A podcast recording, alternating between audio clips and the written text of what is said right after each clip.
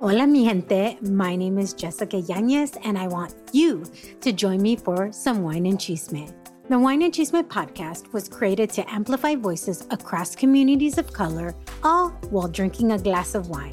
From wine talk, interviews, and recaps of all things pop culture, join me every Wednesday for the Chisme. Please make sure to check out the Wine and Chisme podcast and other amazing podcasts as part of the Latina Podcasters Network.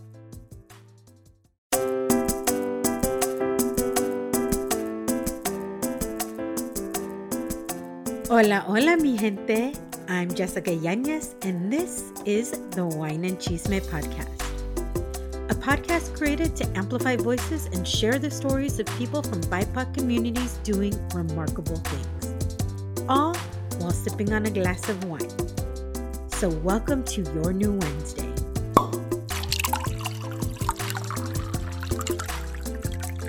The Wine and Cheese Chisme Wednesday.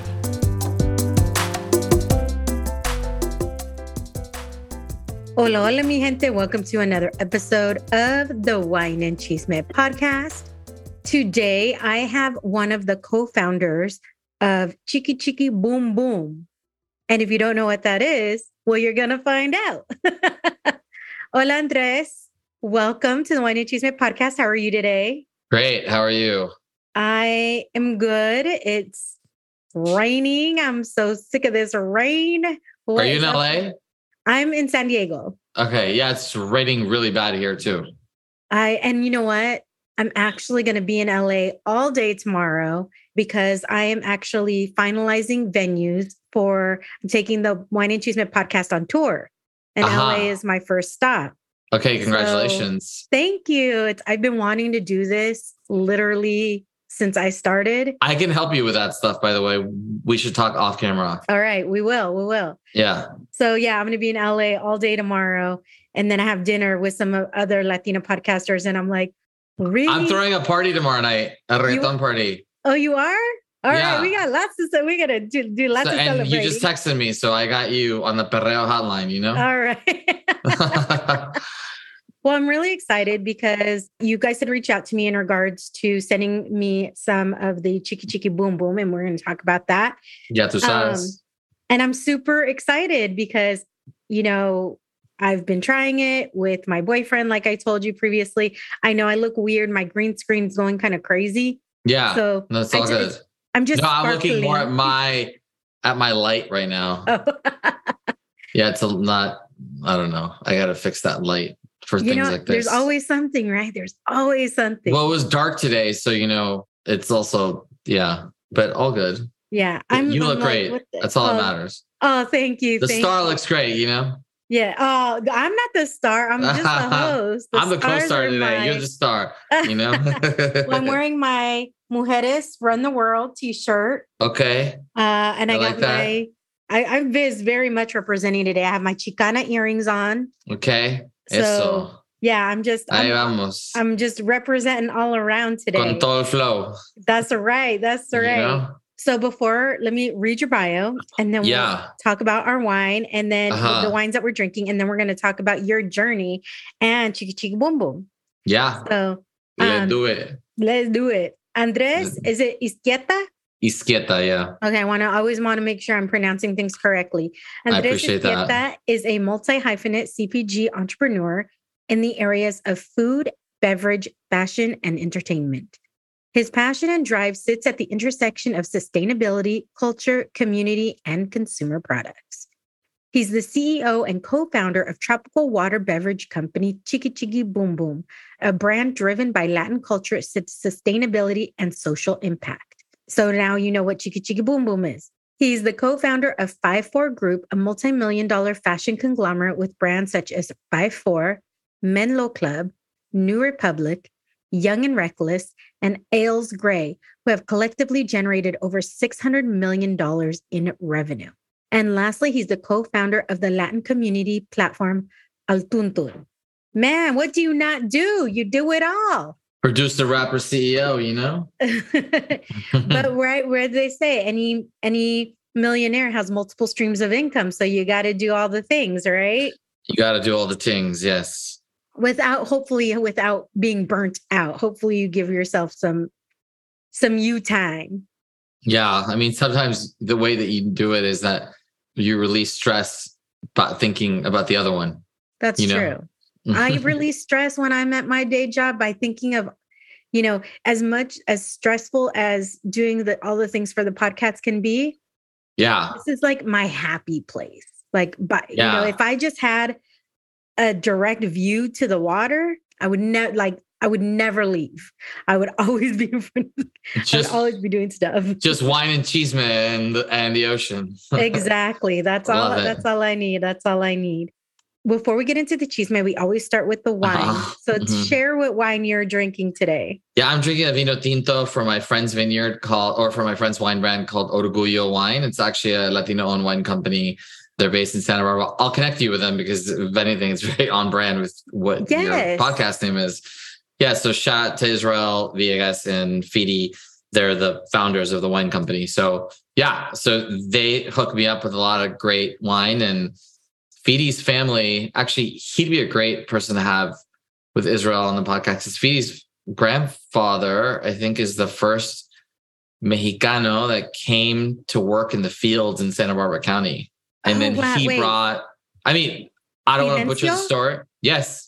I know Fidencio. Okay, yeah, yeah. Because he is... also has his own wine brand as well. Yeah, yeah, yeah. Orgullo is the one that he has with Israel. The other one is uh puta, now all of a sudden I'm stumped. But I know, yes, I'm stumped. I know it. I know it. it's some other word like orgullo. It's like something else. Yes. The um. So I don't know if you know. So I actually created the very first directory of Lat- Latino wine brands based in the U.S.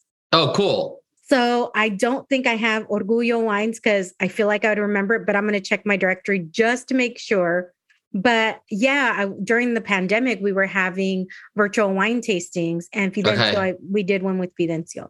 Oh, amazing! Um, yeah, he's he's very knowledgeable. Yes, that makes me so excited. But yeah, I'm gonna check. Like I said, I'll check on um, once we're done to make sure if I have Orgullo. I did, like I said, it doesn't sound like I might have them on there, but we want to get them on the directory and for sure. Like yeah you know get totally you know, get so that is what i have a i have a vino tinto it's a blend and i actually poured myself a pretty heavy glass like a it's viking okay. so did i so did there we go there we go there we you go know? I'm actually drinking a vino tinto to a red one, red wine blend, a 2018 from Vinos Unidos. Okay, yeah, it's all you know. Yes. La, la misma vibra.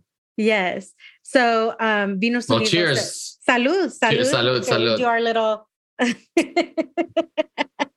That's a good wine to have on a rainy day. Friday night, rainy day. Yes. well, like I said, like I was reading in your bio, you kind of do a little bit of everything. But I want to yeah. start at the beginning, like we always do. Yeah. You are actually you're actually an Angelino, born and bred Angelino. Yeah. And your parents are from Ecuador. Yes. So can you tell me like did your parents immigrate? Your obviously your parents immigrated here. You're first gen. So tell yeah. me what that experience was like growing up and kind of competing because obviously when you think of LA, a lot of people think of having a high Mexican population, but I think people don't realize that there's like a lot of people from Guatemala, from other Latin American countries that are also here. So tell me about your experience being Ecuadorian descent in such a heavily populated Mexican community. Yeah, totally. So I'm born and raised here in LA, and you know I grew up like in the epicenter of LA. And you know, my family immigrated from Ecuador, I think in the 60s and 70s. Well, my dad in the 60s and my mom in the 70s. You know, obviously came here for better opportunity, blah blah blah. My dad's uh, side is from Ecuador, from Spanish descent, and my mom's side is from Ecuador from Spanish and Lebanese descent. Um, she's actually half Lebanese. But yeah, but um, that's kind of like what uh, you know the background is on on their side. And I was born at Cedar Sinai, like boom, right in the middle of LA. And um, you know, I grew up in LA in a very, you know, I grew up between like Koreatown and Los Feliz. Uh, my father lived in Los Feliz and my mom in Koreatown. Um, so you know, exposed to all types of cultures growing up in that kind of spot, which is great because you're able to really appreciate and understand and participate in other cultures, which t- to me is really what helped shape me because I wasn't just siloed to say one culture. I was exposed to like Americans, I was uh, exposed to African Americans, I was exposed to, to Asians, and of course Latinos. You know, and then within Latino culture, there's a lot of subcultures, right? Mexicans, uh, say Salvadorians, Colombians, Argentinians, whatever, blah, blah, blah, blah. So, you know, I grew up, if anything, more around Mexicans because in LA, I'd say probably three quarters of the Latinos in LA are Mexican. So, you know, I love Mexican culture. I love the food. I love the vibes. I love the music. I love the way they party, you know, everything. I love the way that they slang. Because uh, the Mexican Spanish to me is by far the funniest uh, Spanish because when they slang and it's, it's hilarious. So anyway, so I appreciate the culture. Do you appreciate that? No mames way. oh my god, it's the best. It's the best. No mames way. And I actually go to Mexico City a lot. I go between like six to eight times a year. Again, just like it's a vibe. I love it. And I also go to other places in Mexico every year too. Like I'll go to Valle de Guadalupe, which is right by you. I usually go at least once or twice a year. Um, you know, uh, yeah. Next time you go, you need to let me know. I will send you a little cheese mail alert, and then yeah. uh, you know that's uh, what it's gonna be now. I'll send you a text cheese mail alert. it's like a notification, but it's a cheese mail.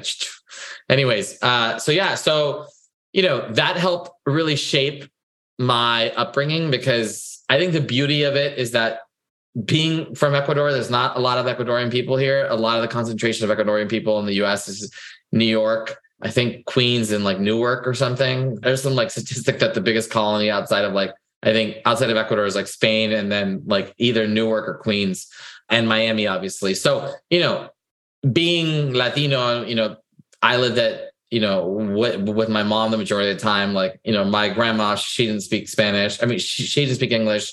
My tia spoke English. My mom spoke English, but, you know, Spanish was the language we 99% of the time only spoke at home. So, you know, with that kind of day to day vibe, you know, I always kind of sought culture. And a lot of the Latin culture that I was being kind of fed outside the home was actually non Ecuadorian. So the beauty of that is that you get to like understand other cultures because you start to see the differences, say, between Argentinians to Colombians to Mexicans to Cubans, et cetera, et cetera. You know, so I, you know, I think I have a pretty deep understanding and awareness and experience with all types of Latin culture. So, you know, I think that was super important to my kind of formation and everything that I'm doing now because Latin culture is a beautiful thing, but it's not just one. Just within Mexico, there's like, you know, 10 different accents. You know, like the slang in the north is different from the Chilango slang, you know, and the same goes even in Ecuador, which is a lot smaller of a country, but the way that the people from the mountains versus the people from the oceans, the way that that that they speak, even from their accent to the slang, is very different. So you know, being kind of around that my whole life and like understanding and like you know just asking my friends like, "Yo, like, why do the Monterrey Mexicans speak different from the Mexico City Mexican?" And not really a why, just like understanding. Mm-hmm. Cool, you know. And I think that gave me an appreciation and like a more holistic kind of view on you know all things that make the culture from the people the food the language the music preferences you know just the different kind of inter family twang and vibes and all that stuff you know so you know, i think that the beauty of being exposed to all that is the diversity to me is key you know and outside of just my latin culture also appreciating the other cultures around me. And LA is a melting pot. So you're able to be exposed and have like a more global perspective, which helps shape you and things like business and all that as I grew up and whatnot. Yeah. No, absolutely. I mean, you can even say that with the states, right? Like I grew up in San Diego and I've lived in different, you know, cities. I stayed within Southern California. And yeah. then I, I moved to Texas. And for the first year, I was constantly asking what stuff meant yes, you're speaking English, but you're not speaking English that I understand. Yeah. uh-huh. The first time I heard, I'm fixing to, oh, I'm fixing to go to the market. I was so confused. I'm like, yeah. You're fit? What? You're not. Yeah, no. Anything. It's like it's like American culture is very different. California culture is different from say Georgia and different from Texas and New York and East Coast and Midwest and et cetera, et cetera. So you know, I think being exposed to as much as you can, I think is always a great thing. Uh, no, I completely agree. I think when we stay in our bubbles, you know, we have a limited perspective and it's hard to have empathy for what others are going through or even trying to relate to others when you're not when you're not exposed to anything else i think is you know a challenge that unfortunately is some people stay in their bubbles purposely and then some people just don't have like don't have the opportunity to get out of those bubbles and and we need to you know help create those opportunities especially for people within communities of color to be able to experience all types of things instead of just us staying in one little bubble so growing up your parents lived in very different areas Los Feliz is very different than for that from koreatown wait mm-hmm. first let me ask did your parents meet at a dance no my dad met my mom through my uncle Oh, okay. Like through Because, her like ninety brother. percent, everybody's like, "Oh yeah." I'm sure there was like a dance. There was there was a party of some sort and a baile and a lot of chisme and probably a lot of wine. You know. yes. so I, I just have to ask because it's so funny because I hear it every single time, right? And I love it. I love it. My parents have an interesting story, but they're they did not meet at a dance, so it's just okay, They, that, that's more rare. Yeah, they Latino met culture. at work, and my mom hated my dad. She thought he was arrogant. Uh-huh. nice, nice. she tried Well, to fix him up with her friend, and then he said, "Well, I like you." Atrevido. yeah, that was it. That was I love it. So- I love it. so, like I said, Los Feliz and Koreatown are very, very different areas. So, yeah. you know, even economically, they're very different areas. The demographic is very different. Did you ever feel like any pressure to straddle? Like, did it feel like two worlds? Did it feel the same? And how did you straddle that? Yeah, I mean, it felt like two worlds, even though they were 10 to 12 minutes apart. You know, it felt like two worlds because I lived in like an apartment with my building was like mostly Korean, some Hispanics. And then in Hancock, sorry, in Los Feliz was mainly like white. And bear in mind, again, only 10, 15 minutes max with traffic away. But it was like a very different world. Yeah, I tell people when they're like, "Oh, should I?" Actually, I had a friend recently asked her she should go to Hollywood to go see. Sl-. I'm like, "No, don't go to Hollywood. You're not gonna like. Don't spend the night in Hollywood. That's not if you want to see celebrities. It's not going to be there." Yeah, no, they're not hanging out on Hollywood Boulevard. And, and I did say, I'm like, if you want to see people like kind of in their normal day life, I'm like, you might see people in Los Feliz. yeah. Los is where a lot of them live. Yeah, right. So even though I'm not from LA, I know what's up. yeah, yeah, yeah. Yeah, totally. I'm like, you go like cafes and restaurants and stuff like that. Los Feliz, Burbank is where studios are. I actually met George Clooney at a, at a farmer's market in Burbank. Okay. So I mean, you you gotta you gotta go in the non like those area the areas that people think are those are not it. Yeah, yeah, yeah. Total, total. So growing up, where did you end up going to high school? Were you going like within the Los Feliz area? No, I went to yeah, I went to a school, a high school called Loyola High School. It's an all boys school. Mm. Shoot me. Um, and uh, yeah, but my mom, it, it was a Jesuit school, so my mom felt that that was the best uh, What is a for me. Jesuit school? Jesuits like uh Catholics, Mhm. but it's like a like a branch of call it like the Roman Catholic vibes.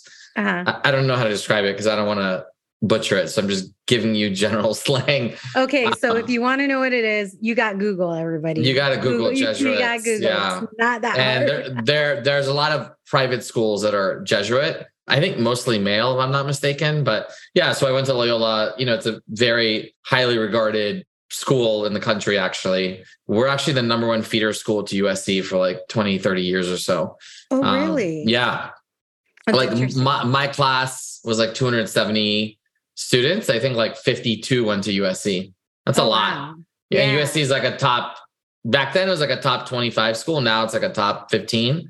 You know, I get the alumni magazine, and it says like you know, thirty-seventh year in a row, number one feeder school to USC. Blah blah. So blah. you went to USC. Yeah, so I only applied to four colleges. I applied directly to Wharton as like an early thing. I got rejected. I did it more because they were like number one at the University of Pennsylvania, and then I applied to Cal. I got rejected from there, and then I got I applied to NYU. I got in, and I applied to USC. U, USC was- was my backup, actually. Really? Um, yeah, so what made um, you decide to go there? I got a full ride, and my mom was like, "Oye, pendejo, like no te vas a New York." Um, Sounds like and you know, obviously, you know, obviously being close to home. Also, my my grandma who helped raise me, she was very sick at the time, so we had a feeling that this may be her last year or two left. So it was important for me to, for my mom, for me to be close to her, to come see her on the weekends and all that stuff. And USC is a very commuter school in the sense like Monday to Thursday, you're on campus or Sunday night to Thursday. And then Thursday night or call it Friday morning to Sunday, you go back home because it's like big Orange County, LA County uh, group of students. So, you know, I did that exactly. I would go home usually most weekends and see abuelita. And, you know, she ended up passing away like my towards the end of my freshman year. So, you know, like all in all, I think it was important that I ended up staying home just to be able to see that last uh, year with her. You know, once you leave the house to go to like college, that's it. You're like an adult now.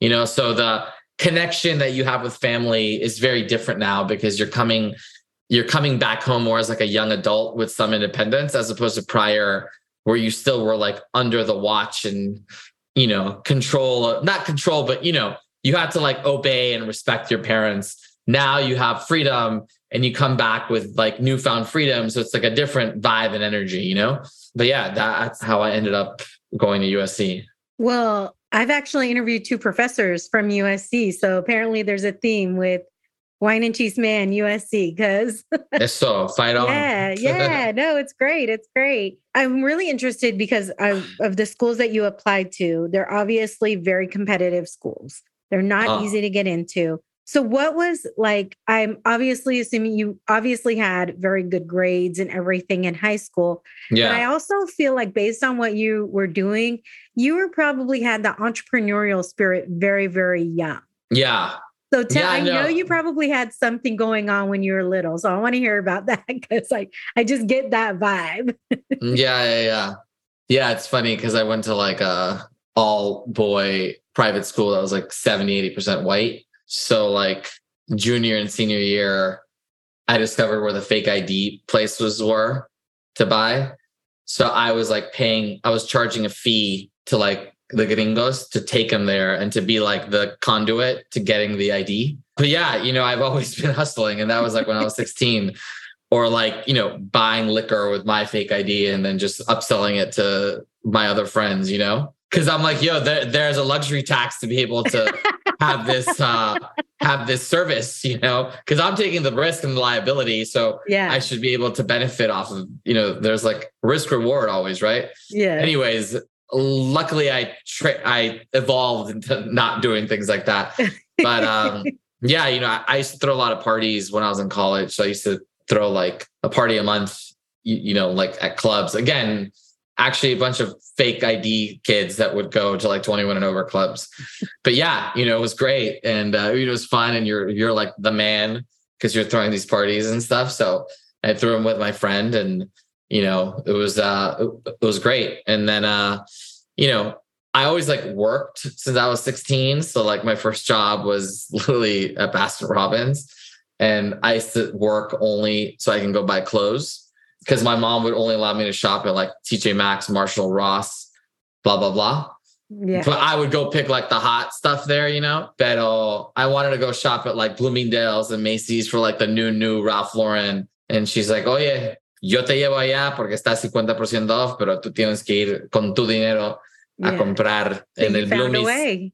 Yeah, yeah. So then you know, I would get my little check. I think it was making like 425, 450 an hour back then. And I would like work a shit ton of hours just so that I can go buy like new clothes. So I was like always obsessed with fashion. And I used to spend literally my whole check. It was like I would cash say three, four hundred bucks, and I would go to the mall and spend it all on clothes. Because growing up, my mom would only get me like a pair of shoes like once or twice a year. And she was like, if you want more, you got to earn it. And I was not like cool going to like Payless.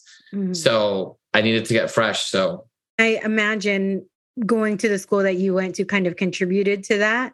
Did you ever feel like you were like you didn't fit in or you were out of place and and these other things that you did in regards to throwing parties and upselling liquor and fake IDs Uh-huh. like did that do you think that helped solidify or do you think that you just kind of seamlessly did you ever feel like you because of your culture culture and because of those things that you ever kind of had a split identity from from school versus home? No, I mean, I think for me, it was always like, it's funny because in high school, you would see like separation. This is bear in mind, like late 90s, you would see separation of ethnic groups on campus, like recess and lunch. The skater dudes would hang out with the skater dudes, mostly white boys. The like East Side white boys would hang out only with the East Side white boy. The Asians would only hang out with Asians. The African Americans with African Americans, Hispanics whatever, et cetera, et cetera, et cetera. Right. You know, I always made it a point to be friends with everyone. I mainly, I mainly hung out with Hispanic kids, but like I always made it a point to like just be cool with everyone because I think I've always been like a student of culture. And for me, it was important to just have this like well-rounded understanding. You know, and to this day, my friend, you know, I'd say my friend group is probably like half Latin and the other half is a pretty diverse group of individuals. I think that's so important. I feel like I was kind of very similar to that. Most of my friends were Latinos, but I was friendly with everybody. Yeah. You know, I knew everybody. I talked to everybody regardless. Like if you were cool, you were cool. If you're an asshole, regard you were an asshole regardless. yeah. like like skin color or ethnicity doesn't play a part in if you were an asshole, you were just an asshole. Yeah, yeah, yeah, yeah. totally. Wine break. Time to refill that glass and come back for more wine and chisme. Hola, mi gente. I am so excited to share that the Wine and Chisme podcast is going on tour. And our first stop will be on April 29th in Los Angeles.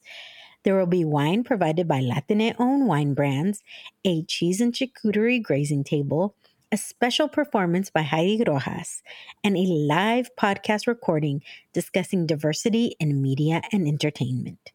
We will also be making stops in Dallas, Texas in June, New York City in September, and bring it back home to San Diego in December. So make sure to go to the wineandchismepodcast.com for more information on dates as each city gets closer and to buy your ticket today.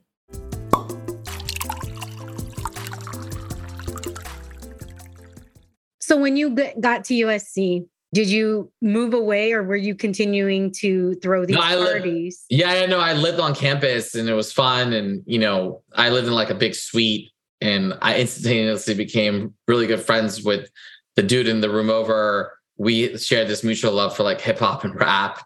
It's funny because like we were like the first weekend we moved in, we were hanging up posters of like rappers in our room. And we were like the only one out of the eight students that like hung out, hung up posters of rappers. So, you know, we had like similar interests. So we bonded instantaneously. So he's actually the one I, I threw parties with. I mean, he's still a very close friend of mine to this day. But yeah, I lived on campus. First year I lived on campus. The next three years I lived off campus, but like right by.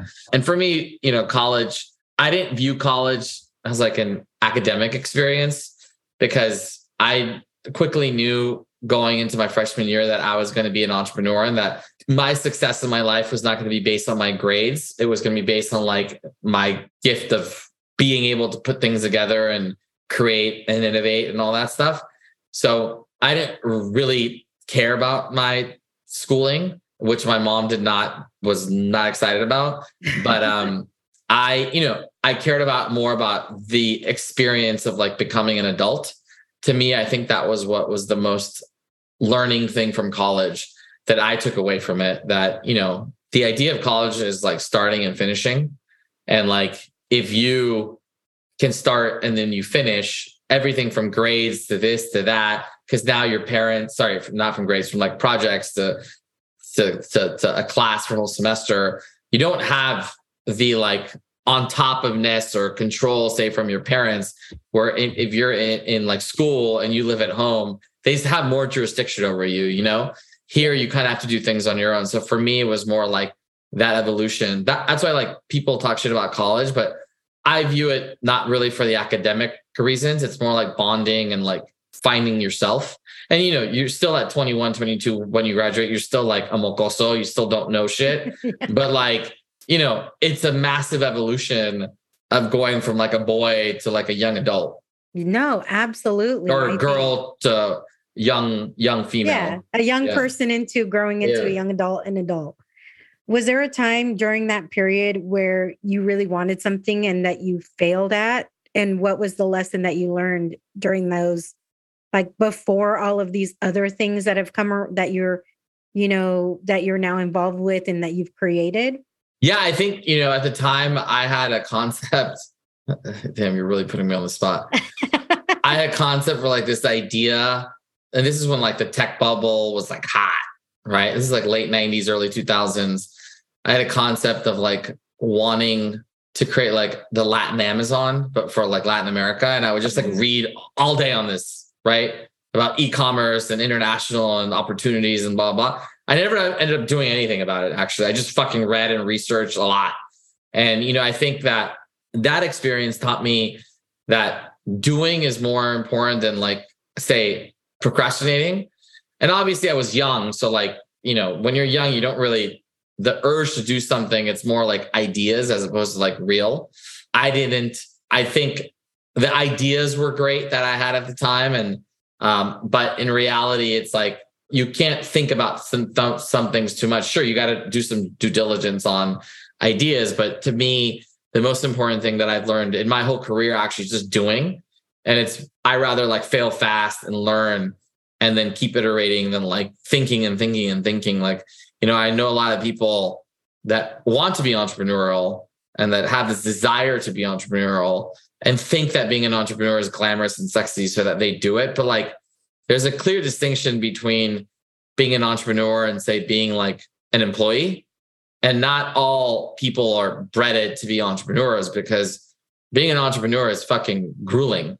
It's like hell, you know, and like it's like the journey of the unknown, you know, and like if you're willing to be, you have to be always on the offense, never on the defense. You have to be always thinking ahead two three four steps ahead because you're essentially creating your own path and no one's going to make your path for you you know?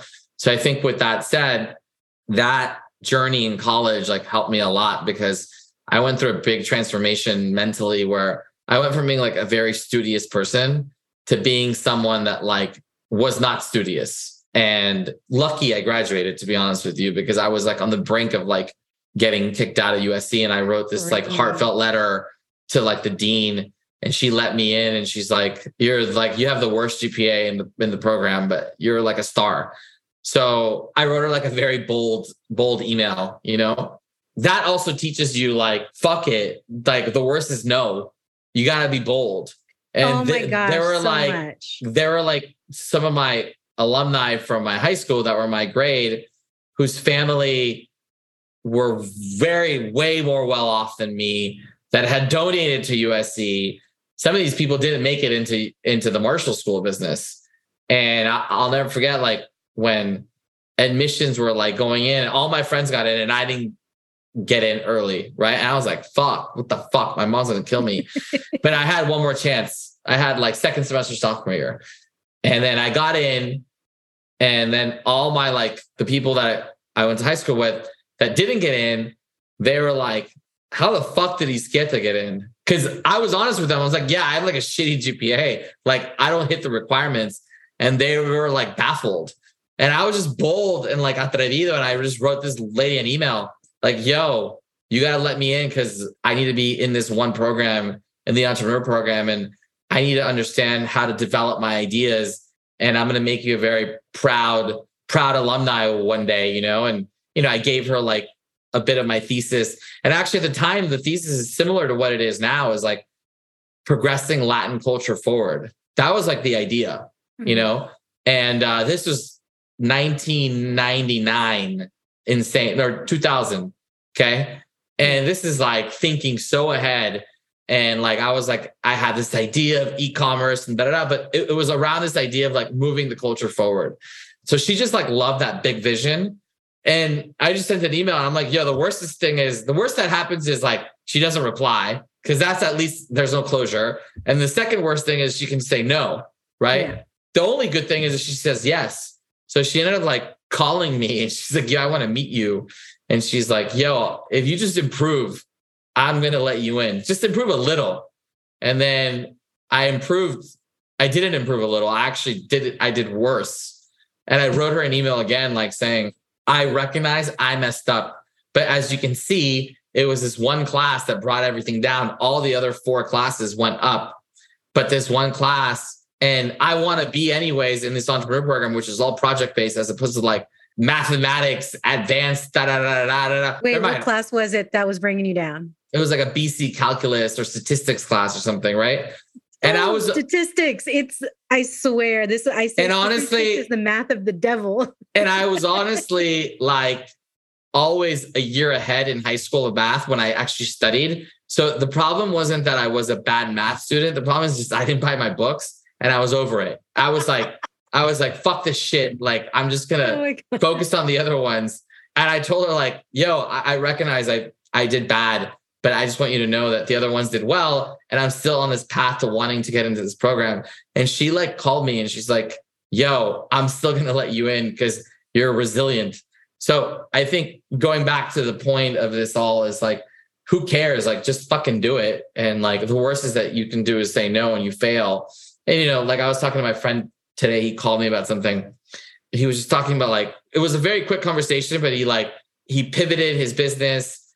So he's like, you know, the difference between you and me and like a lot of other people is like we fail so much, but like we're happy to fail and like you learn so much from the failure and that adversity develops your character to have like big way bigger successes right so i think like in hindsight you just got to be a little atrevido you know and like latinos we, there, there's there's always an example of latinos being atrevido in some way shape or form so if you use it and apply it to like career and all that stuff you know i think it's the right kind of attitude and resiliency to be able to take on you know no, absolutely. And I love that you were talking about the failure because I think it's so important, right? Like so ah. many times we hear of, oh, this is what I did to become a success. And we don't talk about the failures. And then people feel like they can't relate or, well, I failed and they're this or they're that. And I also love that you said like the worst they could say is no, because that's always my thing. Like I always say the answer is always no if you don't ask the question. Yeah. And if you ask the question and the answer is no, then you're no worse off than where you are already. Right. So ask. So so make the ask. Make the, you know, like make a move, but do something. Because if you don't do anything, nothing will happen. Totally. So what was the first successful or like whether it's something you're still doing or not, but what was the first kind of successful business that you founded and then how did that feed into kind of all of the other things that you're doing yeah so i think the first successful one was definitely when i started my fashion company so i started it in like late 2001 early 2002 it was my senior year it was my school project at the marshall school in the entrepreneur program and it was a clothing line called five four and you know sure we got like little successes but to me success is something that's not like I don't really celebrate my success because success is is very momentarily. You know, it's all about like, okay, that success helps me to build to the next bigger thing. And I always have been like a big vision guy. And like, you know, whether or not I accomplish it or it deviates, you know, for me, it's like, cool, let's celebrate, he, ha, whatever, cool, move on to the next and how we keep moving forward, you know? So I think that like for me, I would say probably was in like 2005 where like my clothing company had gone from like making like call it little runs of t-shirts and sweatshirts and all that kind of stuff to now like making like full collections and now being treated as like a serious kind of like player.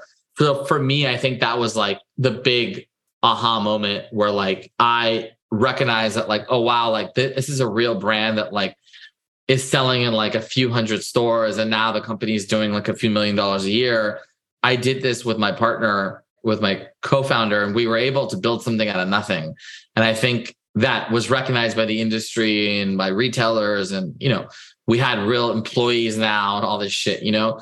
So I think that that's when I felt like and I was 24 at the time, you know, or 25. So, you know, I was young. And bear in mind this is like 2005, so like the internet wasn't popping yet. You know, now it's like I, I I hate to say it. Now it's like a lot easier to do things because the access to information is crazy.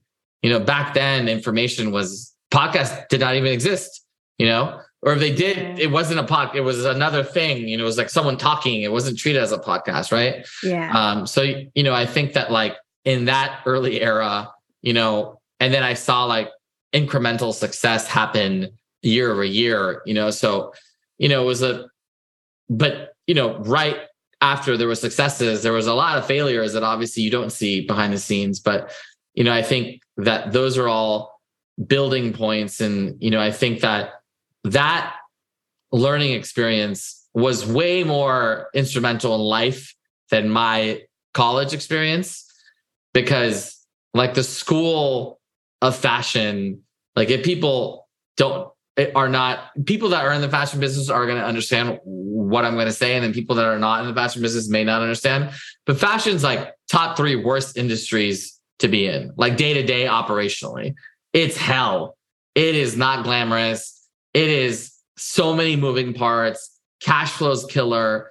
Like you have to plan so far out. It's not just like software or SaaS or tech that you're just like ba ba ba ba, and you can you you you can control your destiny, right? If you have vendors and this and that, if a vendor fucks up on something, could ruin your whole your whole cycle. You know, so I think like understanding that and being able to manage the moving parts and whatnot you know taught you a lot and like you know the cycle like the cycle like the cyclicality I, I think that's a word of the business and how, how things change and stuff. You know it taught me a lot about like endurance and being able to kind of weather the storm because the storms that i've experienced in fashion are like hurricane katrina vibes you know? So anything that comes my way now is like kind of easy. Like, sure, you you may have some failures, but I'm like, bro, you have no idea about the past, you know? oh yeah. No, yeah. Everybody always sees because I, you know, part of what I do is also events. And I always say, as long as people don't see the craziness behind the scenes, everybody thinks, oh, this was so great. And I'm like, you have no idea how stressed I've been. You know how, you yeah. know, like all of those things people just they don't need to see how the sausage gets made, so to speak. Yeah, they, yeah, yeah. They just see the end product. But yeah, anything like that, it just it it drains a lot out of you. But then when the end product comes out, it's like, yeah, I did that. yeah, yeah, yeah. No, it feels good. You celebrate a little bit and then you move on. Yes. So mm-hmm. how do you move from fashion into beverages? Because you have this Chiki Chiki Boom Boom. Yeah. This tropical water um, and there's so many cool things about it because so let me just t- tell you when you when you guys had reached out to me, the first thing I did was go to the website. Sure. Right? Like go to the website and say, okay, let's see who these people are. and I like really went and I have it up right now because I really want to make sure I don't miss anything. And I love how yeah. you're talking about impact. Right. Yeah. You're talking about like sustainability and social impact are at the core of your mission and you're talking about like you guys have your own farm in Ecuador and in the, one of the like um what they call a blue zone. You know mm-hmm. a blue zone is where they the quality of life is so good that there's a lot of centenarians. I don't know if i said yeah, that right. Basically people that live up to 100 yeah yeah. Plus. you're um, 100% accurate. and you know you're also talking about organic regenerative agriculture, female uh-huh. farmer empowerment, reforestation, water conservation, soil health, biodiversity, environmental protection, education for indigenous communities. I mean, it's kind of a lot in this like little bottle, right? So to speak. How did you go from from fashion into, you know, beverage and then what like yeah, let's just start there. yeah. It's funny because you said it's kind of a lot in like a little bottle. It, it feels like feels like a Bad Bunny album that he'll sing trap and then he'll sing to you like Ojitos Lindos with Bomba Stereo. That's more like a slow jammy song, and then he'll do a perreo song. Right. You know, we have it kind of all at Chiki. But yeah, so like in 2017, 2018, you know, I I had uh, actually had had our biggest year at our, our fashion company.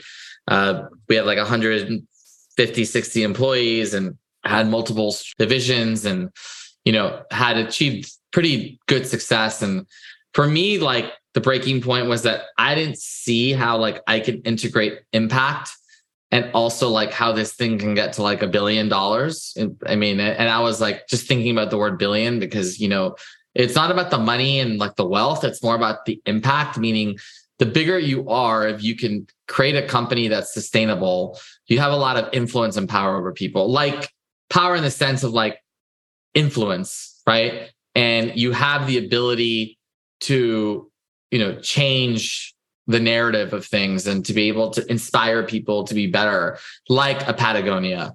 You know, like like for instance, I don't necessarily like the fashion of Patagonia. It's a little granola vibes, mm-hmm. but I appreciate the like everything else about the company a lot actually.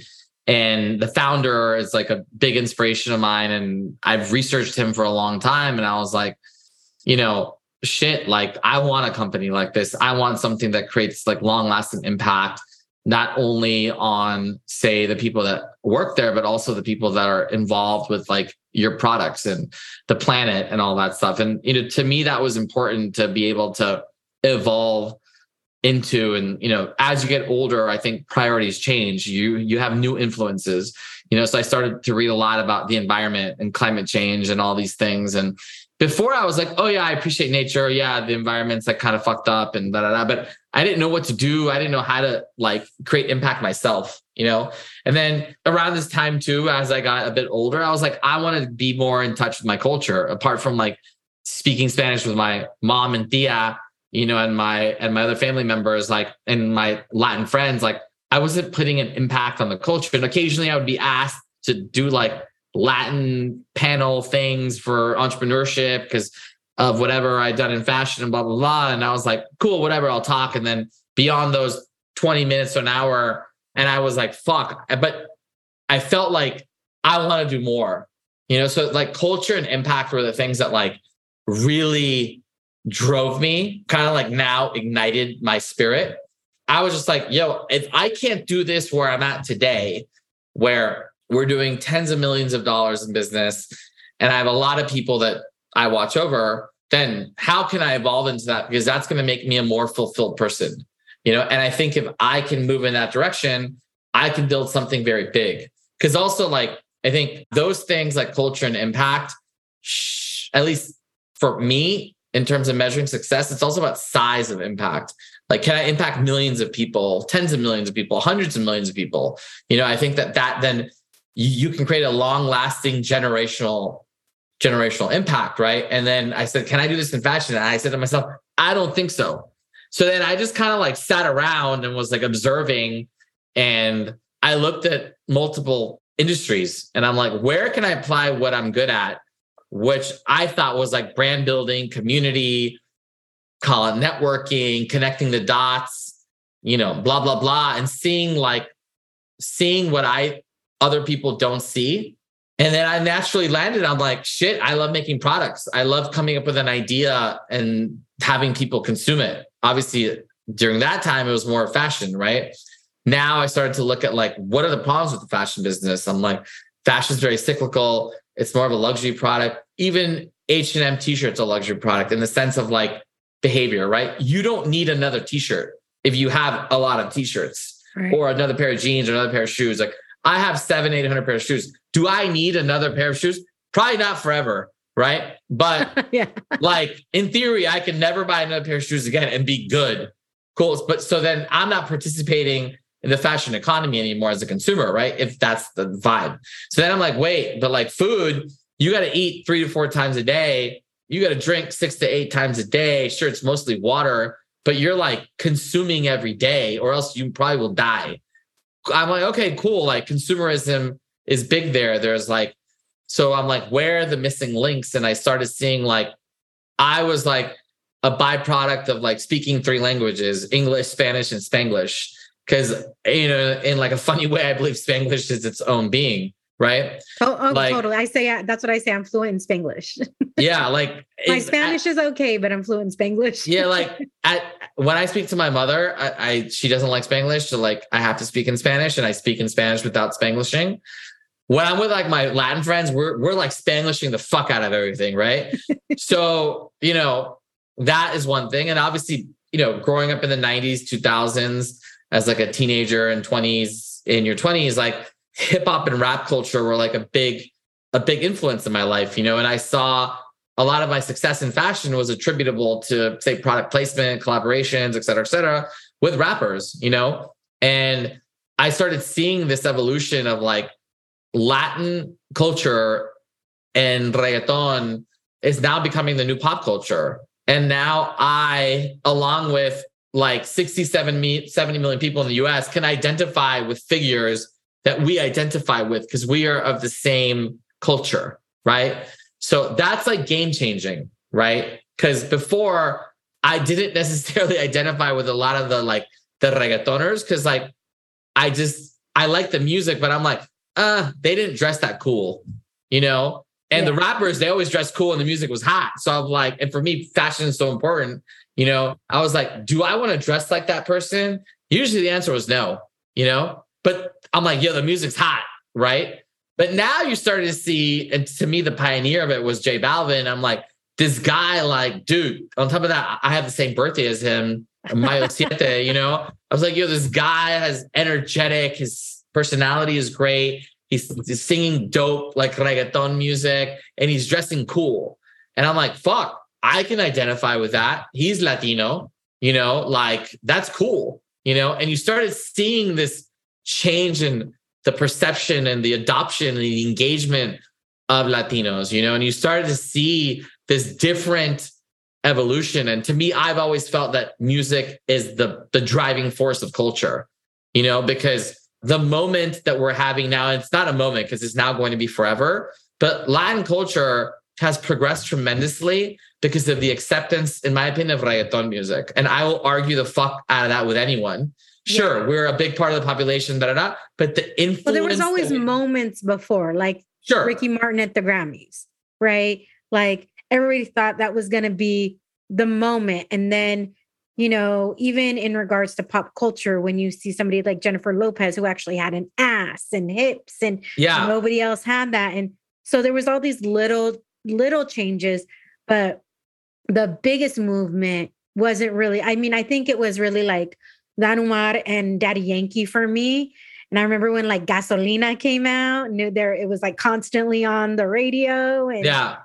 Um, so coming from fashion, I have a different opinion and lens to it because I believe music and attachment to music. Like for instance, I listen to Latin music my whole life, right? Because my mom only listened to like, you know, Julio Iglesias, El Puma, Jose Jose, blah, blah, blah, Gloria Estefan, all that shit, right? Oh, it was Gloria dope. Estefan's one of my mom's favorites. It was dope, right? But like, I didn't necessarily dre- want to dress like them.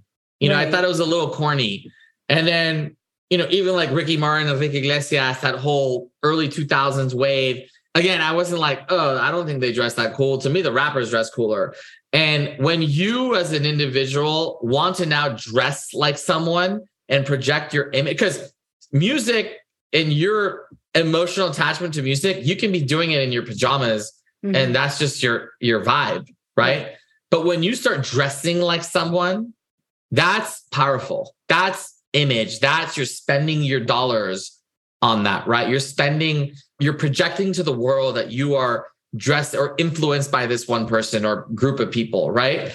And being a student of fashion, I've seen that. And I saw, you know, the, the biggest inspirational person or the biggest person of our generation is Kanye West, you know, and there's no one like him. And again, I will argue that with anyone. He is the most from a fashion perspective, I don't agree with a lot of I think his fashion makes. is, uh, to be perfectly honest, I think it's so ugly. Yeah, I but he's influenced like so ugly. So when I see people, yeah, you're right. When people and people are wearing it, and I'm like, I, I, I personally, and obviously, all of those things are personal preference when I first heard it, when he first came out, and I heard the story of him and in the car accident and how he treated the other person, I've not really ever been a Kanye fan, and I'm going to be very honest about that. I did like his music for a while, and then obviously, like I just I don't like it anymore. I don't like the person he is, and yeah. I and I don't like the music, the product that he puts out, and I think his fashion is so terrible. But he has made. You're right. He's made such an impact and and I'm like, he's influenced the product he puts. Out. I'm not kidding so you. Crappy. he's influenced hundreds of billions to maybe blow trillions of dollars in consumerism, which is asinine. It's crazy that he, whatever. The point is, I saw that and that movement, and I was uh-huh. just like, the day that reggaeton has that kind of impact, may not have that kind of magnitude, but that still has that kind of engagement. I think that's the day when things will change, right? And you know, I started seeing that, in my opinion, that the culture really wanted to participate and wanted to have something that was their own, to be like, eso es un producto latino and feel proud of it, you know? And, you know, I've talked about this with people that are leading creatives in the Latin music business, more on like the creative side and the artist side and stuff. And like, to me, it was like J Balvin that really changed that wave, you know? And like being in fashion, so like like I don't know if you're familiar with the Rose Bowl at the flea market. Yes. So the flea market happens, I think, the second Sunday of the month. And I've been going since like the mid 2000s to buy like, I would buy like old jeans and then copy the wash at the wash house, right? And I would see big fashion people from around the world, from Paris to London to Tokyo to LA, New York, that would come and shop there, like big designers, right? Leading through say 2015, the Latin population at this place, which is more of like a hipstery kind of vibe, was like call it 10% of the people of the audience, right? I'm not kidding you. At the end of 2016, early 2017, it was like 50% Latino. And I was just like, whoa, whoa, whoa, whoa, what the fuck? And then the next month was the same. The next month was the same. The next was like 70% Latino. And I'm like, yo, this is like a movement. And I'm like, obviously, reggaeton is changing the narrative, right? Because now you have one, the access to information of how to dress cool is at your fingertips, right? Cool, I can dress like this, or dress like that. Cool. Now I can aesthetically look on trend, whatever. And then you have someone and now a group of people, of individuals that you can aspire to be that are making incredible music that dress cool, right? So, like, you're seeing this tidal wave and this change that's happening that now before Latin music was very siloed to say just Latin people or majority Latin people. Now you're seeing like it being accepted in mediums and places that are traditionally non-Latin as like I would go to all the hot clubs in LA where the celebrities are and hoo hoo hoo ha ha ha, right? And before they would never, ever, ever play reggaeton, ever. Yo, early 2017, they started playing three songs and the DJ would like give me the nod, like, got you. Then you start seeing five songs, then seven songs, and you see the room when they play reggaeton. The vibe is so different than when they play hip hop. Love hip hop, but the vibe and the energy is very different. So what that happens is now non-Latins are participating and engaging with the culture in a different way that they may have participated before. And now it's becoming aspirational, right? So then that creates opportunity for a lot of other ideas and things where now I'm like, I was like, I was saying like, dude, Latin culture is gonna be the new pop culture. I'm like, I said to myself, in five years, the biggest artist in the world is gonna be a reggaeton artist. I don't know who. I was thinking was gonna be J Balvin at the time. I had known who Bad Bunny was, and I was like, yo, he's dope, but I didn't think he was gonna get to where he is now, you know? And I was dead on. And in that same wave, you know, I said to myself, there is this part, there's this desire for Latins to find consumer products from food, beverage to fashion to media to anything that's cool, right? That they can call and claim as their own. That this is like, this is a Latino product. And I am right. proud that this is a, a Latino product. You know, so I think that that's where, you know, just from like a business perspective, I was like, yo, I think there's an opportunity here to create proper impact and to mix sustainability and social impact and all these things. You know and then that's where i naturally i landed on food and beverage and i started seeing like okay what are the parallels that i've seen? I saw like the success of beverage companies affiliating with rap and hip hop.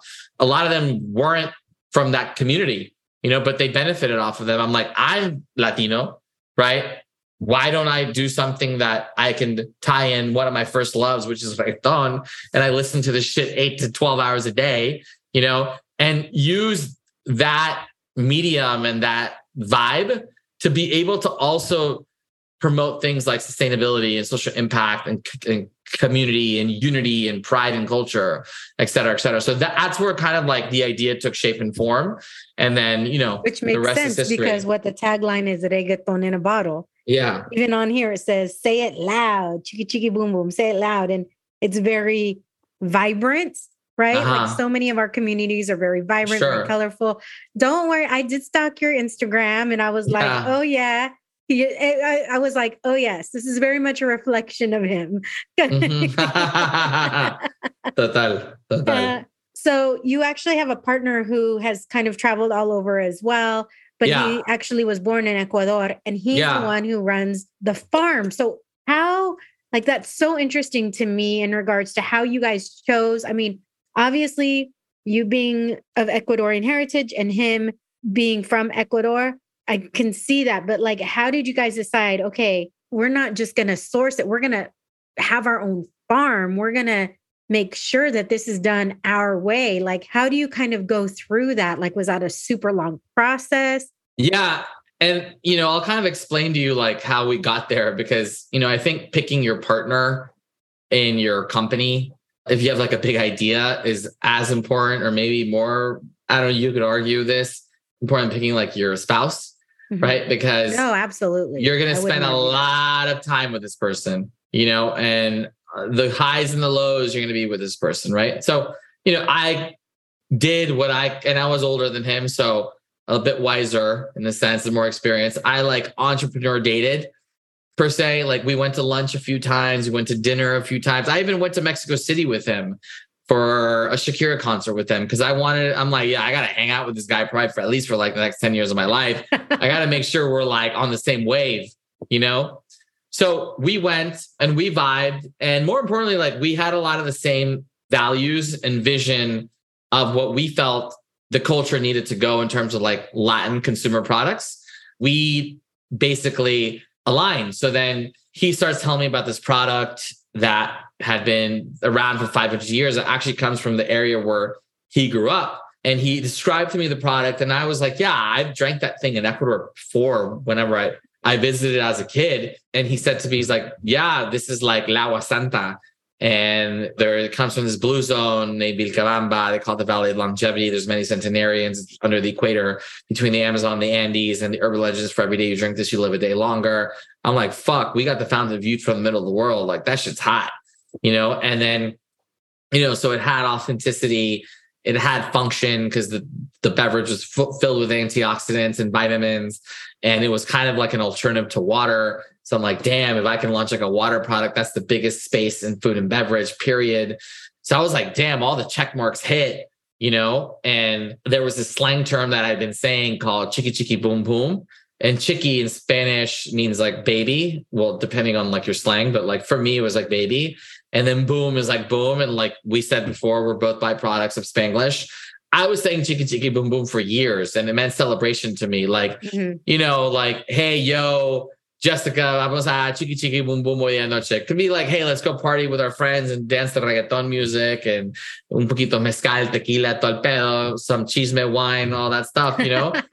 so like you playing with like your kids or your nieces, your nephews or your abuela and, you know, having a great time. So I noticed that this, this was a term that my friends, my Latin friends were saying, but my non-Latin friends loved saying it. They just thought it was very funny and exciting. That that's why I ended up putting say it loud because I would walk into rooms and people would be like, chiki chiki boom boom, you know? and this is before we launched the product. And I'm like, dude, this is something that like the Latino is gonna love, but the, the, the non-Latino, like the gringo love saying chiki chiki boom boom, you know? It's kind of like when you know, some of my gringo friends, they land in Mexico, say like to Cabo, they'll be like, you know, there's like the dude with like the whistle outside the airport, like selling you a margarita already. And then the white boy is like margarita, you know, tequila. that that's how cheeky was. But it was like cheeky. So I was like, fuck, like, dude, this is a word that's easy to pronounce. It's easy to say. It's easy to spell. It's easy for people to like have it as like a hook, you know? So yeah, so that uh, that's how we kind of derived because I wanted the name to feel like a song you know that was like all by design because you know when you're thinking about like marketing and branding years later you know can i have a, a reggaeton artist say chiki chiki boom boom in a song without being forced And the answer is yes, because it's actually kind of easy for them to intertwine it with their rap you mm-hmm. know? So that's how kind of I thought about it. And like, you know, the kind of like the brand approach was like, I want to treat this as like a reggaeton artist and how would a reggaeton artist market their their music, right? And essentially my music is my brand and my product. That was like kind of like the psych that I took on when creating the brand. Well, I have four flavors in front of me. I have strawberry lemon, mango passion fruit, apple and pear, and then classic and lemon. What is so they're all so when you think of flavored water, I think t- so many people think of like or and this is not flavored, it's tropical water. Well, it's uh, technically flavored water. We brand it as tropical water, yeah. but it's it's cooler to say tropical water than yeah, flavored yeah. water, right? I got you. It's mucho hydrating. ya tú sabes, but it looks like i mean when you look at it it's not clear because i think a lot of people think like flavored water is still just the clear with like tinges. No, there's actual like flavor in here. It's not yeah. just like water with a hint of of something. But I do want to say that strawberry lemon is my favorite. There's only one bottle left because my boyfriend's been drinking them all. I'm okay. this last one for me. I gotta send you some more. and I really enjoy. I like. I actually did enjoy all of them. He doesn't like passion fruit, so he wasn't a fan of the mango passion fruit, and the apple and pear is really really good as well. I know it's it almost has like an underlying like tea flavor. Yeah. Where so, does that come from? Well, it's actually a a tea. Well, technically, it's manufactured like a tea. So mm. in Ecuador, if you would add a lot of sugar, and fruit, it tasted more like a flavored, like a heavily flavored tea because it's eight botanicals. Mm-hmm. If you put little sugar, the beverage tasted like a flavored water. So we went with the option of branding it as like a water, and we wanted it to be something that was like felt like water as opposed to something that felt like a tea. So yeah, so it has that like from a manufacturing perspective, it has like similarities to manufacturing tea, but there's also a lot of similarities to manufacturing water. I love when you're talking about the soil because, and I'm going to read this because I really was like, oh shit. So I didn't, yeah, I didn't get to that part because, yeah. So, yeah. So, like, you know, my partner and I, we all shared the same vision and values. And we said, like, hey, let's launch this brand. Let's like put this together, put this out to market, and then see how we can create impact, right? Because then we'll know what we need to work on. And supply chain, you know, coming from fashion, I oversaw supply chain at my fashion company.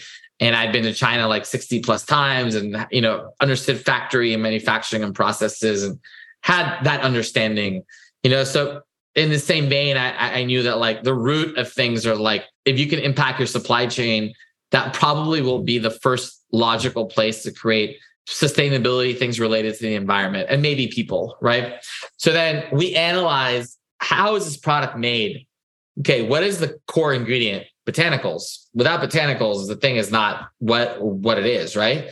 So cool. Where are the botanicals coming from? Indigenous communities, female, rural base. Cool.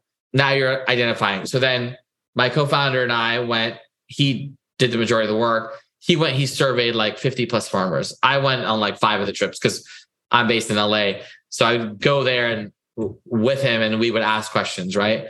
And we figured out what were the problems that they saw and where were the opportunities to improve products and improve those people's lives. So you're thinking about consumer, thinking about the retailer, you're thinking about the farmer, and then lastly the planet. And we're like, how can we like impact all those four? You know, that's when we started saying like, why don't we just like impact the the ingredients and then all those things fall like a domino effect, right? So then we started to ask a lot of questions, and my co-founder Juan, his family, they're one of the largest landowners in the south of Ecuador for agriculture, and they employ like thousands of people for their agricultural based company. And you know, he started doing his diligence, and we met with some botanical agronomists and started saying like, you know, the biggest problem is that these farmers have lack of resources, lack of information, lack of education, lack of technology. They don't have the tools to be able to make things better or in a more modern way right? And the opportunities to improve the product are like boost flavor um, you know preserve more of the antioxidants. So these things are being disparaged, right? And like, you know, the organic system, the USDA organic system in most of the world is pretty broken when it comes from like these small farmers, right? That go through collective. So right. usually the the audit checks aren't necessarily the most robust, they're not consistent, this, that, and the other. We're like, yo, we need to like figure out how we improve this whole cycle. So then we did some diligence. We wrote like a business plan. There was a government grant that was going from the government of Ecuador for agricultural based concepts that did good for the people on the planet. We're like, shit, this is like right up our alley. So we pitched it. We won the six figure grant. And we and the idea was like if we can farm our own botanicals and we do this first on our property, then we can utilize this information because our property is uh is finite, you know, it's not infinite. But there's like 3000 plus farmers that are growing these botanicals just in our region. We can impact these people's lives, increase their sales, increase their yields and really treat them like our partners. And we saw the system was broken because they were selling to like an aggregator. The aggregator was selling to the dryer. The dryer was selling to, to the ingredient company. The ingredient company was selling to the co-packer. And we said, what if we just eliminate everyone in the middle and we work with the farmer and then we nominate the co-packer. So you're basically taking out like, you know, two to four hands in the pot in this whole. And then it allows those farmers to. So you you can pay the mm. farmers more money, yes. more visibility, more guidance, more forecasts, you teach them, empower them, the whole nine, right? So we said, okay, fuck it, let's do this on our farm. So my partner converted one of their family properties into like a Willy Wonka of botanicals. you, you can see it on the website, and it is like there's nothing like this on earth for this type of crop because most crops that have value in the agriculture system are usually produce like fruits and vegetables coffee, and then obviously like meats and chickens and shit like that, right? Botanicals, they're like considered the weeds. In Latin America, they call them las hierbas malas because they just kind of grow everywhere. So that's why historically they're easy to farm. Historically, it's been dealt to the rural indigenous farmers. And these females, it's usually female based, and the men go work these construction jobs in like the local towns. And the women is left back at the farm to be a mother and you know kind of like the matriarch of the family but also do some part-time work farming right and we saw the system fucked up and we're like dude this has happened hundreds of years and we're like what if we change this and what if like the woman now becomes the breadwinner of the family because we can empower them and teach them because like there's no people in the middle here to fuck up this thing it's we want the best product in the world to market that we have the best product in the world, right? For you to taste it that it's the best product in the world. And then shit, you're doing good. So we're like, fuck, this is kind of a no-brainer, right? So then that's when we decided to do all these things. And you know, we we started to implement this on our farm and we started seeing immediately when we, you know, started to do things in a regenerative manner where we impact it like we create in composting stations. So we use 19 functional mushrooms to create our own fertilizer. We use that fertilizer to feed the soil. And soil is oil. Like 40% of climate change around the world is impacted by soil health. And that soil health, you know, that is basically the nutrients for our ingredients. And this is where it's coming from. And the early test that we did, more like where we were incubating it, our product with our herbs you know, with the herbs from the farmers that exist now in the ecosystem was like mind blowingly better. And we're like, shit, if we can do this at scale, this is where the opportunity is, right? Like you can really improve the product and all these things I just said. So then that's when we like went full cylinder with it. And then, you know, that also builds like more of a moat, right? So like you need defensibility in your business to be able to be differentiated. So when sure the big boys of the world are going to come copy you, be like, oh, those guys are doing botanical based water. Let me knock their shit off. But like they're not going to go to the extent to want to create impact because the difference is we care. We're Latino. Yeah. These are our people. We're from Ecuador. You know, this is our pride. This is our blood. I care more about my blood more than anything else if, if you yeah. think about it, right? So then and that's how we. There's studies showing came, you know? that when women have their when they have earned money, especially in rural areas, it yeah. completely impacts not just that family, but being like that whole region because right. now so i think that's that's awesome that's amazing um yeah totally coolest i i mean um, so i love that you talk about soil is oil but also like this is just such like such a win in Q1 and Q2 of this year. You're going to be included in Walmart, CVS, Publix, Giant, Tops Markets, Cub Foods, and GoPuff. And you have over 15 distributors on board. Yeah. Like that is so awesome. And I think that you guys are absolutely onto something here. First of all, it's really good because it doesn't matter like how well, I think for some people, it doesn't matter like how if a product tastes crappy, if they think it's going to do good for them, they'll still do it. But this is this is actually really good.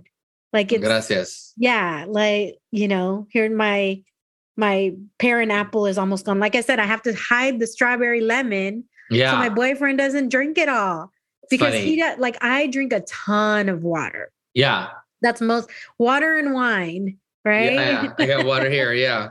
but he also likes to have something that has flavor. So he was even like, oh, babe, get something that's, you know, he wanted, I don't even forget what he asked. Oh, get some lemonade, get some this, get some that. So it's just not just water. But he really liked these because he tried all of them as well. Great. Like I said, I think obviously his favorite is strawberry lemon because they're yeah. all gone. yeah, yeah, yeah, yeah. Love it. But the fact that you guys are doing this and you're so hyper aware of and you're doing it from from truly where your community is right? And not just the from the ecuador standpoint but just from the latino standpoint and wanting to truly make an impact. Now obviously you want to make an impact on your wallet too right? But it but the fact that you were talking like it's so much more important to you to make an impact in the community that your parents are from that you're you know that you are really from. And to to change because tech i mean honestly this could probably change so much in the country. Yeah and i think you know for me if i can inspire other latin people entrepreneurs non-latins to want to participate in the culture because they love chiki you know i think that that's success and you know we want to be able to change the scope of the of the narrative of the culture right? Like don't stereotype me to products that are like on 50 gramos de azúcar. Like that's not sure. Yeah. They're probably tasty as fuck, but that's not what I enjoy personally, you know? And no, same. Like I'm not a big soda drinker. I maybe have a couple cokes a year, and that's usually around the holidays. That's usually yeah. around like nothing better than like a Coke Diet Coke with a bad hangover. Great. It's usually with like pozole or uh-huh. tamales or something like that. Um, Otherwise, I don't really drink a lot of soda. I don't really, you know, it's just I'm not a big sweet. And I realized that because my mom told me that she used to put what she used to water down my sodas when I was little. So then yeah. the first time I had something, I'm like, this was not, it was like I didn't like it because it was so sugary. But yeah. this is just perfect. It has so each bottle has three grams of sugar and 20 calories. So it's definitely you know, not packed with sugar. And you can taste, you can tell, you can taste it. Like it's just sweet enough. Yeah. Without over, like, without feeling like you're going to go into sugar shock. Yeah. And that's, I think, the goal, right? Because, like, for instance, just like you, I love drinking water and only water. And I rarely drink anything outside of water unless it's obviously like alcoholic. Um, and even then, I don't drink that much alcohol anymore. So, like, you know, I just always, you know, as a kid growing up, I loved juice, I loved soda, all that stuff. And my mom's like, ya no puedes tomar nada eso, right? so I'm like, okay, cool. So then, you know, when I rediscovered what our product is now, I was like, shit, this is like light, easy to drink. It's like basically a cousin of water, you know, and I can drink a few of these a day and not feel guilty. And you get, you know, I'll drink like two chikis a day, sometimes three, sometimes four chikis a day, but I'll drink like, you know, these you know, these big water things, I'll drink like three to four of them a day. You know, so I'm just like drinking a lot of fluids, you know? I mean, honestly, drinking three of these a day is still less sugar than drinking a soda. Dramatically. Yeah. Which is crazy.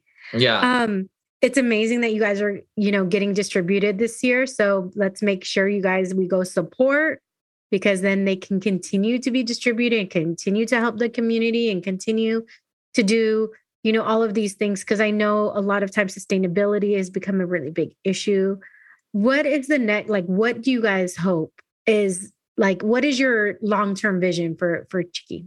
Yeah, you know, we want to be the brand that represents the generation. We want to be the brand that creates change. We want to be the brand that is fun, is healthy. You know, we want you to be proud that we are Latinos and we are owned by Latinos. We also want you, if you're not Latino, we want you when you drink some chiki and the reggaeton goes into your soul we want you to feel latino. You know we want you to give you we want to give you the privilege of feeling what we feel every day. You know without the, appropriating culture. Exactly but we want to give you the sazon you know? Yeah. Uh you know as bad bunny say todos quieren ser latinos pero no tienen sazon. We want to give you the sazon with chiki you know? So on our new packaging we have on the back of the packaging it's debuting in april says water with sazon because we started to say like on social media and we saw that that statement like uh, uh did well and hit yeah. So now we evolve that and we have some small pack changes like we're putting the reggaeton in a bottle statement on the front of the of the pack because we saw that got a lot of uh, engagement and we also felt that that's what represented the product the best because you know as i told you earlier like when you listen to like a reggaeton album especially like a bunny album it's like an emotional roller coaster of perreo to sadness to celebration to like friendship to fucking depression to everything, right? so like in that same light, like Chiki is like everything too, right? It's a, we're doing impact, sustainability, you know, it's low sugar, low calorie, organic, but we also like love to have fun and all that kind of stuff. So yeah. I'm here for it for sure. And like I said, I think it's, you know, all about the purpose and the product. Yeah. The purpose is amazing. The product is good. So Total. I always want to give people the opportunity to share anything that maybe we haven't touched on or anything. So if there are any last words before I have you give out your social and the website, please like share them now. You know, I want to encourage mi gente and basically like, you know, say that today we're living in a special age where we can now be heard and we can follow our ideas and really put our energy and our culture first and foremost. And you know the time is now and we are it. We are the it girl the it guy. You know we are that now you know and like it's a great feeling. But now what's important is you got to like take it by the reins and you got to make something of it you know so we can impact the future generation to keep being inspired being motivated um, and yeah, it's a, uh, you know, as Drake says, what a time to be alive, you know? One thing I forgot to ask you about. Again, I told you I was stalking your social media. Yeah, yeah. Dude, you freaking went to the White House and got to meet with the vice president, with Vice yeah. President Kamala Harris. How the hell did that happen? How was it? Like, I was like, what? I need to ask him about this. I almost forgot. What what yeah. kind of interviewer would I be if I did if I forgot that? Yeah, yeah, yeah.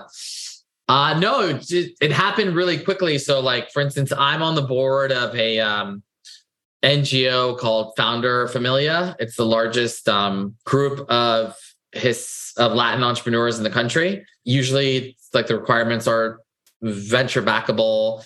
Usually in tech and consumer, we have uh, close to 400 founders that are members of the community. We've raised over four to five billion dollars in funding. Our sister NGO is VC Familia. It's a, a venture. It's basically like 300 venture capitalists that are um, that are um, you know La- Latino investors. They control between 40 to 50 billion dollars in funding and the idea is like can we bridge the gap and like build bridges so that the one group of individuals the vcs fund the Latinos, you know? Uh, so that that was kind of like the idea behind it. And uh, the guy that came up with the idea is a VC dude from Sansom named, named Carlos Castellanos. And I randomly like just saw it online somewhere. I, I applied to be on it. I got accepted. And then me and him like started talking and I shared ideas and resources and like, hey, I can help you with this if you want. Da da da. You know, so he asked me to be on the board and you know, I was honored and like, you know, uh, with that said, like, you know, we're building something here that's very unique and special. And I think that like the again, that kind of feeling didn't exist five years ago.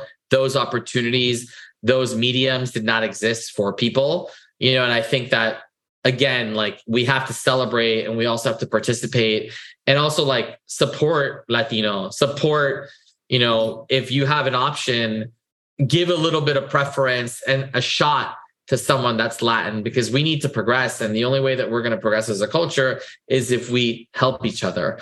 So, anyway, so with that in mind, I got invited separately to a White House event during Hispanic Heritage Month. And I, you know, during, I threw a founder familia event weeks prior. And my friend Mabel, she came to the event and she loved the event. She's like, hey, you should meet my friend that works at the White House. Natalie, and she, you know, she's Latina and you know you just got to meet i'm like cool so i met i went to the white house for an event for a separate event right for hispanic heritage month and then she's like hey you should come in like a week or two vp harris is doing like a roundtable with latin entrepreneurs and da da da. And then she like called me like hours later. She's like hey i have an opportunity for you to bring six latin entrepreneurs from diverse industries to come to the white house to meet with senior leadership here to tell them some of the ideas that you have of you know of you wanting to build bridges of say founders investors and washington. So you know we had the privilege to do so. I got selected to be in like a small roundtable with the vp you know and i just shared my ideas with her you know and because she, she asked us bluntly like if there's one thing you could do what would you do? And you know, I told her, like, my opinion was like, I hate to say this, but a lot of Latins, they recognize this, is that I've always felt that the Latin community has been a little bit behind in supporting one another. And, you know, there's been talk and banter of like Latins, they they hate on each other, you know, as opposed to to other groups. And I was just like, why the fuck do we have to hate on each we're, other? Like, I often say we're our own worst enemy yeah, let's like support. And I told her, and she like kind of gave me this look of surprise, like I didn't know this, right? And I was like, yo, this is like the message that we need to. I'm like, this message I push, right? So I don't know how that influences your sphere of influence, but like if we can create that message and build that narrative within the culture, we're powerful because our data, no one has our data, right? It's like what 30% of teenagers are Latin, 26% of Gen Z is Latin, 22% of millennials are Latin. Yeah, we're the future, straight up. So, like, if you want to build influence, you know, success, power, and uh, you know, lasting generational change, you have to support one another. You know, and that to me is the most important thing. And you know, I'm seeing change in the right direction, but there's still a long way to go. Yeah. No, thank you for sharing that. That's awesome. Where can people get Chiki Chiki Boom Boom? Yeah. So if you go, yeah, just go on our website, drinkchiki.com, C H I K I.com, and you can uh, go on there and see the store locator on the footer. If you're in Florida, you can order on GoPuff online uh, starting middle March. If you're in Florida, you can go in every Walmart. Middle April, we're going to be in CVS nationwide in about 1,000 stores in the Midwest, we're in Fresh Thyme, Foxtrot, West Coast, uh, Erewhon, DoorDash in the Dash Marts in California. All in all, like 3,000 plus stores, Giant in the Northeast, um, et cetera, et cetera, et cetera. So yeah, and obviously drinkchiki.com also sells, and we can do a 25% off code Chisme, C-H-I-S-M-E. That'll give you 25% off um, on the website. So all right. Ahí vamos. Chiki chiki boom boom. Ya tú yes. sabes. Andres, muchísimas gracias. Thank you so much for. Muchas gracias por tenerme. You know, I uh, like you know, if you made it to the end, I know this is a little bit longer episode than we normally do, but yeah, you just shared so much valuable information. I have a feeling that we're gonna have to bring you back with questions, with people like people gonna want to have like you know different things. We're gonna have to. I feel like that's gonna end up happening because you just provided a lot. Yeah, machisme. you just provided a lot of information that people are going to want more. So I appreciate Total. it. Don't go anywhere. We still got other chisme, like offline chisme. Yeah, yeah offline uh, chisme. Uh, until next time, mi gente. Muchas gracias. Thank you for listening to this episode of the Wine and Chisme podcast. For more information on today's guest, Please see the show notes for links to websites and social media channels. You can check out all things Wine and Chisme on our website, thewineandchismepodcast.com. There, you will find the names of wines I drink each episode, as well as additional information on me, the podcast, and you can even apply to be a guest straight from there. You can also find us on social media at The Wine and Chisme on Instagram and at The Wine and Chisme Podcast on Facebook. Remember, if you want to hear more Wine and Chisme, subscribe, rate, and review. Five star ratings are appreciated, and those positive reviews are appreciated even more. Until next time, saludos.